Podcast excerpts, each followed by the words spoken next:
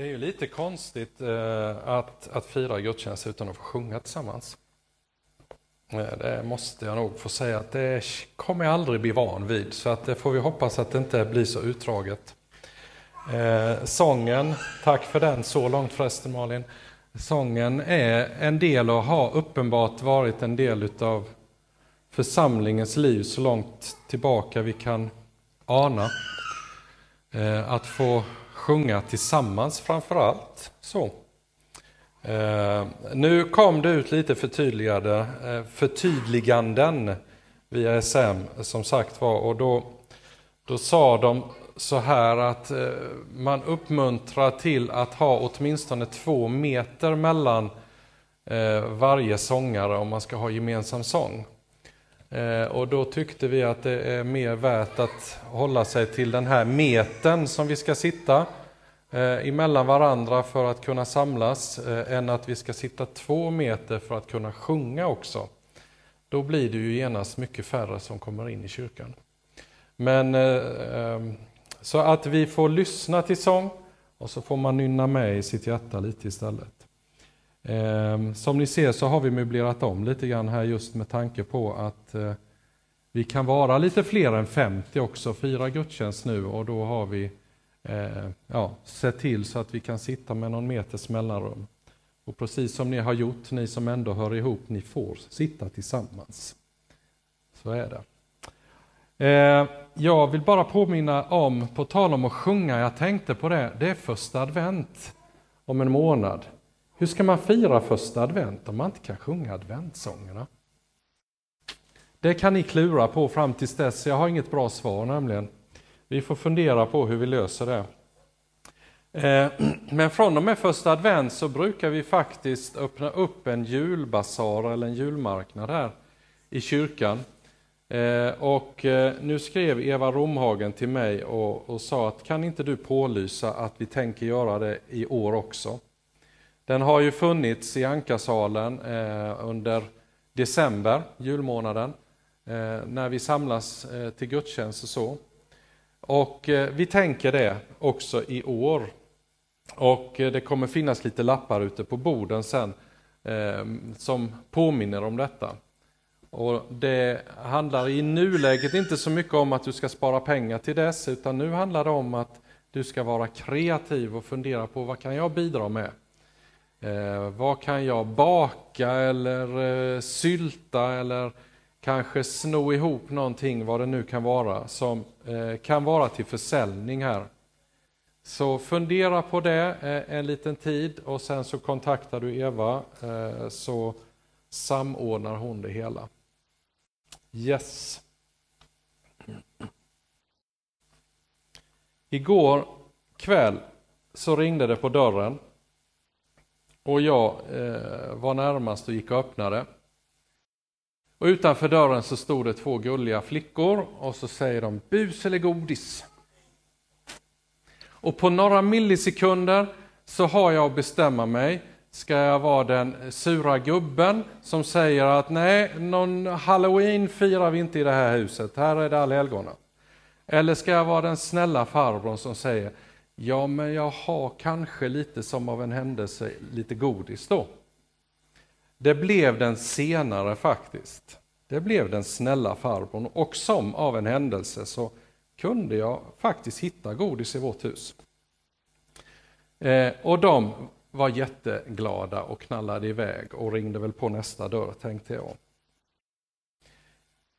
Ja, en liten, liten tanke omkring hur, hur kort tid vi ibland har att bestämma oss.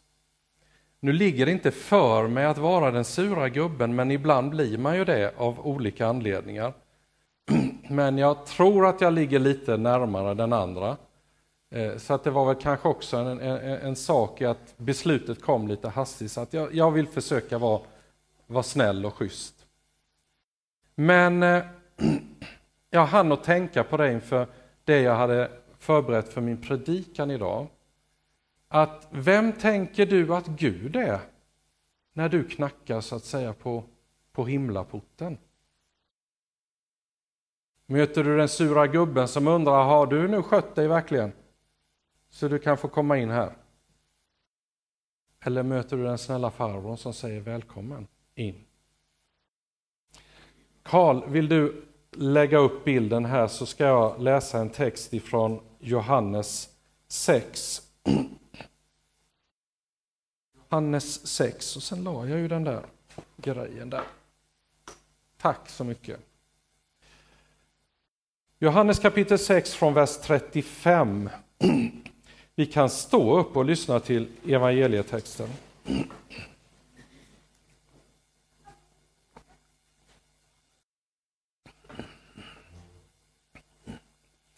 Jesus svarade, jag är livets bröd. Den som kommer till mig ska aldrig hungra och den som tror på mig ska aldrig någonsin törsta. Men som jag har sagt er, ni har sett mig och tror ändå inte. Alla som Fadern ger mig ska komma till mig och den som kommer till mig ska jag inte visa bort. Ty jag har inte kommit ner från himlen för att göra vad jag själv vill, utan för att göra hans vilja som har sänt mig. Och detta är hans vilja som har sänt mig, att jag inte ska låta någon gå förlorad av dem som han har gett mig, utan låta dem uppstå på den sista dagen. Ty detta är min faders vilja, att alla som ser sonen och tror på honom ska ha evigt liv, och jag ska uppstå på den sista dagen. Amen. Varsågoda sitt.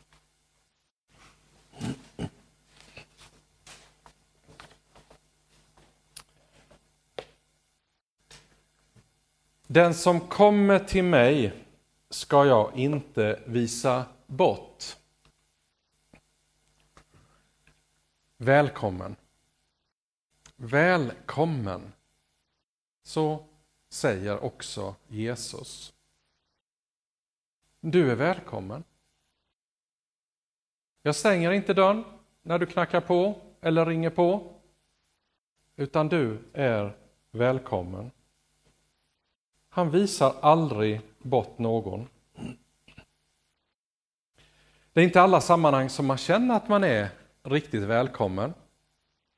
Jag vet inte om du har drabbats av det någon gång när du jag, jag bara drar till minnes, nu är det ju väldigt länge sedan man, man, man eh, pluggade eller så, man kom med böckerna i, i högsta hugg och man var lite sen och man rusade in i klassrummet och, och nätt och jämnt hann att sätta sig i bänken när man insåg att nej men nu har jag gått in i fel klassrum. Jag är inte i rätt sal. Och så snabbt ut och känslan av att alla blickar en i, i, i ryggen och tänker, men vad gör han här? Liksom. Eh, den som söker sig till Jesus behöver aldrig vända i dörren med en obehaglig känsla av att nu har jag kommit fel.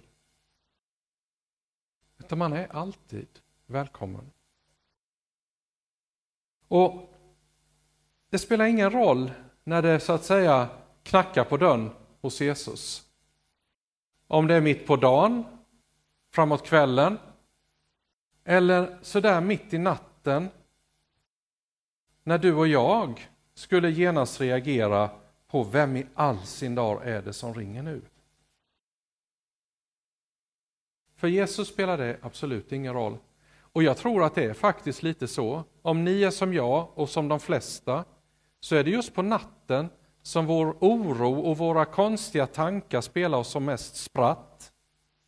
Det är när vi sover, eller rättare sagt när vi vaknar från sömnen och inte kan somna om, eh, som de där tankarna och oron bara fyller oss och, och det, blir, det blir bara större och större.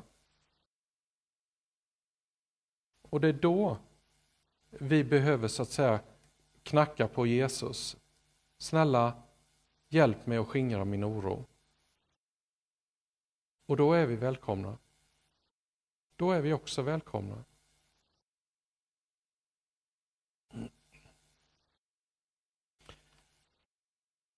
Och så är det ju med de där nattliga bekymren, om du känner igen dig i det, att man ibland kan ligga där vaken och grunna och oroa sig, så är det ju så att när det väl ljusnar och när väl dagen kommer så tycker man att vad konstigt att det där blev så stort. Det är väl egentligen inte något jättestort bekymmer eller? Och så kanske man hittar lite vägar och lite, lite idéer om hur man ska lösa det. Ja, men det är också lite Jesu roll i det hela, att kasta sitt ljus över våra liv. Därför att i mörkret så kryper oron så mycket närmare. Men när det blir ljust, då är det som att då får man en helt annan blick på, på problemen och det känns inte så tungt. Vi är alltid välkomna. Den som kommer till mig ska jag inte visa bort. Och så säger Jesus också i den här eh, texten jag läste att jag ska inte låta någon av dem som han har gett mig gå förlorad. Titt som tätt så läser vi nyheterna eller, eller olika, på olika medier så här om att någon är saknad. Eh, och det här Missing People känner ni igen vid det här laget, föreningen som brukar ställa upp och samla ihop människor och som brukar söka efter eh, de som är, eh, har, har försvunnit. Och det är ju så att det finns mängder med människor som riskerar att gå förlorade. Så är det. Det säger Bibeln. Att det finns människor som riskerar att gå förlorade. Hur kommer det sig? Är det för att inte Missing People är tillräckligt många och kan söka reda på dem, eller vad handlar det om? Nej, det handlar om det som vi läste i den här texten. Att Gud kallar oss alla att söka sig till honom. Att finnas i hans gemenskap. Att vara vänner, så att säga, med Gud. Och den som kommer till Gud kommer aldrig någonsin att gå förlorad. För oss behöver inte Missing People rycka ut, åtminstone inte andligt sett. För vår ande, vår själ är bevarad för all evighet. När du lät ditt liv lämnas i Jesu händer, om det är nyligen eller det är länge sedan, så var han redan förberedd. När Gud kallar oss, eller när vi känner att vi, vi så att säga dras till Gud, så är det inte för att vi plötsligt kommer på att nej men nu ska jag nog gå och bli lite religiös. Utan då har Gud redan förberett allt åt oss. Allt är redan förberett åt mig och åt dig. Nu ska jag avslöja en liten hemlighet. Igår var vi, jag och Ines, och tittade på en valp. Och den var ju så ful så vi bestämde att det blir inget. Så vi åkte hem igen. Nej, så går det inte till när man åker och tittar på en valp, för det har vi skojat om många gånger. Man kan ju åka och titta på dem, så kanske man tycker att nej. Jo då, det kommer att bli en liten valp så småningom. Det är bara så att den där lilla valpen har ju ingen aning om det, att den ska till oss. Inte den blekaste aning. Men vi har förberett för den här valpen länge nu. Vi har tingat den sen, ja det var i början på året. Och vi har liksom väntat på att det ska bli, vad det nu heter, dräktighet och allting sånt här och allt ska klaffa. Och nu om en vecka så får den flytta hem. Men det har valpen inte den blekaste aning om. Men vi har förberett allt. Den kommer inte att sakna något, jag lovar er. Den kommer inte att sakna något. En väldigt banal bild för hur det är när vi kommer till Gud. Det handlar inte om, som jag sa, att vi plötsligt inser att nej men nu, nu är det nog dags för mig att bli lite religiös. Vem ska jag söka mig till då? Vilken Gud? Det finns bara en Gud som är den levande. Och han har långt innan du tänker tanken på att kanske lite tafatt fatta eller knäppa dina händer och be en bön eller möjligen öppna en bibel eller en, en kristen bok eller läsa eller titta på ett tv-program som handlar om Gud. Långt, långt innan det har han förberett varje liten detalj hur du ska bli mottagen i hans famn och leva tillsammans med honom. När vi kommer till Jesus så har han en plan för våra liv. Den är färdig, det är förberett. Den handlar inte i första hand om hur du och jag ska göra och vara. Den handlar i första hand om hur vi ska bevara sitt tro. Hur vi ska bevara sin tro på Jesus Kristus. Så kommer vi till det tredje uttalandet som jag vill fästa lite vikt på i min predikan idag. Jesus säger att den som tror också ska ha evigt liv. Och jag ska låta dem uppstå på den sista dagen. Jag talade vid en annan eh, allhelgonahelg eh, och använde, det var inte här, det var en helt annan kyrka, använde ordet garanti. Att den som, den som har tagit emot hjärta, Jesus i sitt hjärta han är garanterad att få leva i evighet.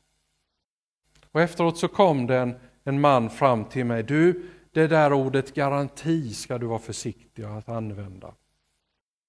Och så hade han säkert en klok teologisk eh, anledning till det. Och, och, och jag tror att jag förstod hur han menade. Men jag använde faktiskt lite trotsigt ordet garanti i alla fall. Därför att när vi talar om garanti, om vi köper en bil. Jag köpte en bil, nu har inte den kvar längre, men den hade sju års garanti. Några av er kan gissa vilken det var. Eh, sju års garanti, då, då, då är tillverkaren som är garanten, han ger ett löfte om att de här komponenterna som den här bilen är sammanbyggd av, de står han för i sju år.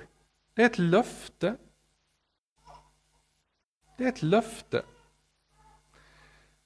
Sen är det förstås upp till mig att sköta vissa saker omkring den här bilen för att garantin ska hålla. Den behöver servas och fixas med. Men om det sköts så lovar tillverkaren att under de här sju åren tar jag ansvar för att det ska hålla ihop och fungera. Den här boken är fylld utav löften. Och det är vår tillverkare, Gud själv, han som har skapat oss, som är garanten. Det är han som uttrycker löftena. Och då kan vi alltså använda ordet garanti, även om det inte kanske är ett fromt ord som man kastar sig med då, eller liksom titt som tätt. Men för att förstå vad det handlar om. Att när löftena ges av Gud själv, eller när löftena ges av Guds son här i den här texten, då håller det. Och då är det inte sju år, tio år, tjugo år, utan det håller att leva ett helt liv på. Och så kan man ju fundera på, vad är en livstid? Vad är en livstid egentligen? Ja, det säger ju Jesus också i den här texten. Ehm. Så jag försöker hitta det också. Bläddra tillbaka till rätt sida. Ehm.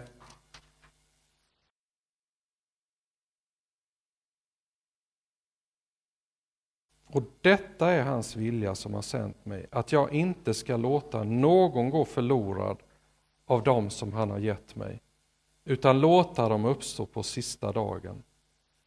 Och detta är min faders vilja, att alla som ser sonen och tror på honom ska ha evigt liv. Evigt liv. Ja, då, då, då handlar det inte alltså om vi blir 17 70, 80, 90 eller rent av 100 år gamla. Det är inte där det tar slut. Det håller hela vägen in i evigheten. Det håller hela vägen in i evigheten. Det finns en och annan som kan tänka att men evighet, det, det, det förstår vi ju inte och det är ingen som gör det begreppet. Det, det liksom, där, där, där börjar det liksom ryka mellan öronen på oss. Vi, vi begriper inte hur, hur någonting kan vara utan början och slut. Men så tänker man ju då ändå, men blir det inte i alla fall ganska långtråkigt? Med en evighet? Och dessutom om det bara är harpor och vad det nu ska vara i, i himlen, Eh, då känns det nästan på gränsen till lite plågsamt efter ett tag. Nej, för det Jesus säger är att i den här tiden, säger han, han avslutar ju med det, ty detta är min faders vilja att alla som ser sonen och tror på honom ska ha evigt liv och jag ska låta dem uppstå på den sista dagen. Och den sista dagen, det handlar om den här skapelsens sista dag. För den är begränsad. Den har ett slut. Och då går vi ur den här tiden. Och i samma ögonblick så kommer inget längre att bli långtråkigt. För det är bara långtråkigt när man har så att säga tid att förhålla sig till. När tiden bara går och man inte har någonting att göra, ja men då blir det långtråkigt. Men då är allting hela tiden bara ett enda nu. Då kommer vi aldrig drabbas av en känsla av att tycka att ah, men nu är det lite drygt, nu är det lite långtråkigt. Då kommer vi ständigt att leva i lyckan, i glädjen, i den ständiga strömmen av kärlek från Gud själv. Några kan väl möjligen känna en oro över om detta med evigheten ändå gäller mig eller dig eller oss. Kan någon verkligen älska mig?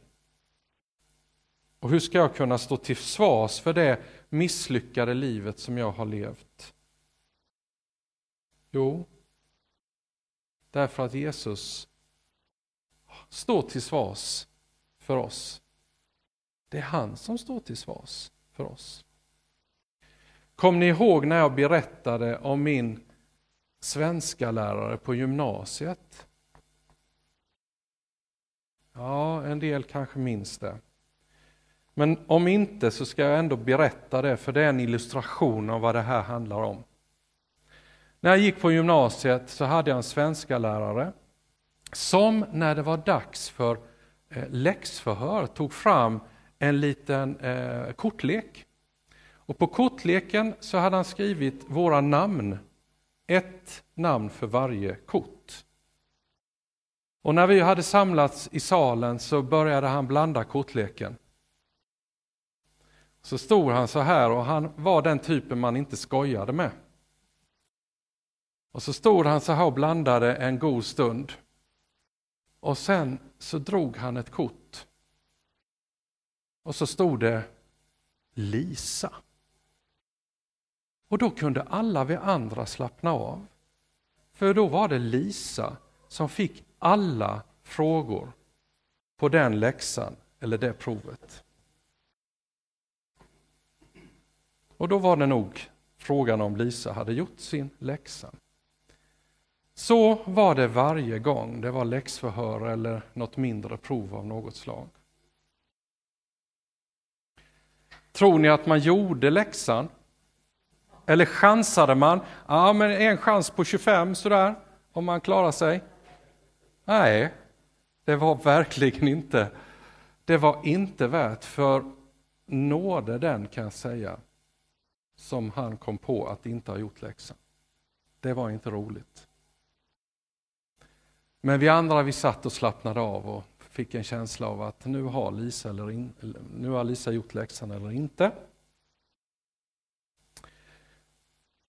Jag tänker mig utan andra jämförelser med min svenska lärare att som jag sa, när vi står där för att knyta ihop det här, när vi står där en gång inför himlens port, så utanför porten så kommer det stå en och blanda en kortlek, så här.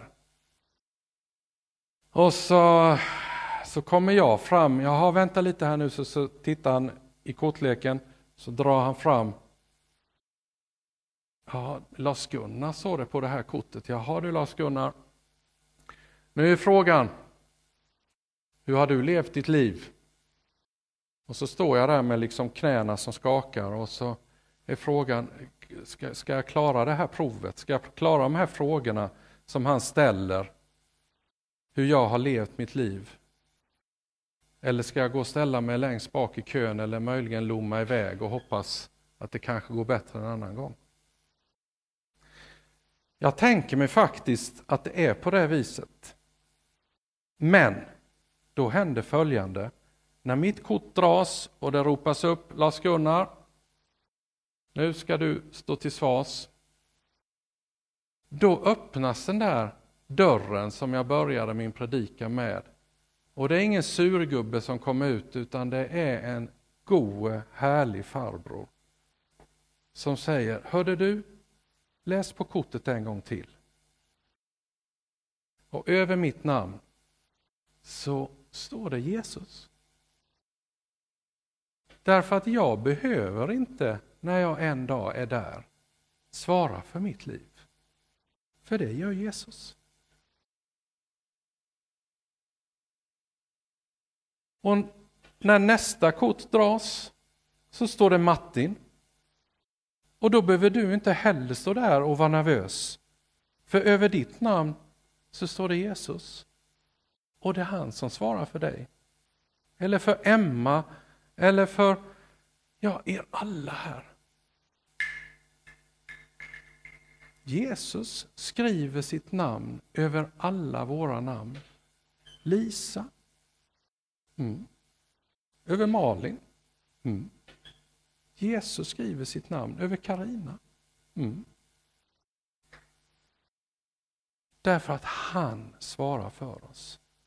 Och det är ju det enda hoppet vi har när den här tiden är slut. Att Jesus svarar för oss, eller hur? För det är så att fanns inte det hoppet, då vore det ute med oss.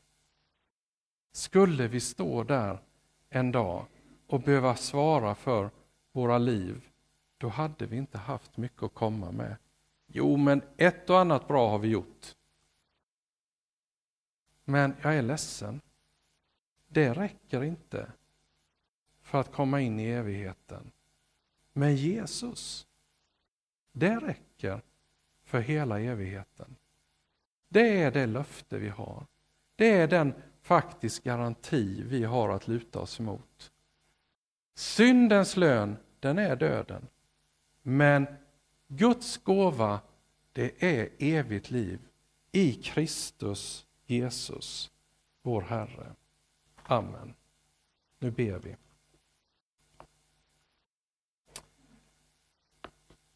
Tack Jesus för att du är här.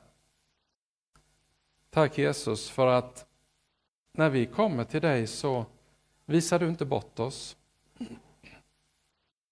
Oavsett när vi kommer. Och Jesus, nu kommer vi igen. För vilken gång i ordningen? Ja, det håller vi ingen räkning på. Men vi kommer igen. Och vi kommer med tacksamhet framför allt idag. Idag är det tacksamheten för att vi får leva ett liv tillsammans med dig och för att du har skrivit ditt namn över våra namn var och en av oss. Därför att du älskar oss. Därför att du har kallat oss. Därför att du har förberett allt som har med våra omständigheter att göra. Så när vi ligger oroliga utan att somna på nätterna så får vi komma till dig. För du har också tänkt på det som oroar oss. När vi oroar oss för dem som står oss nära och som kanske lider av sjukdom, relationsproblem, utsatthet, beroenden, allt det där som drabbar människor och drabbar oss. När vi känner oro och vi vill komma tillsammans inför dig, då kommer du och möter oss med kärlek. Och du sätter ditt namn på våra namn. Du sätter ditt namn över våra liv. Och det bär och det skyddar genom allt. Och därför kommer vi idag med tacksamhet Jesus. Tack älskade Jesus. Du ser ju oss var och en som har samlats. Du vet liksom med vilka tankar vi kom och vad vi längtar efter.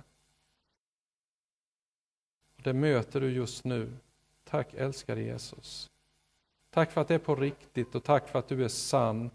Tack för att du är verklig.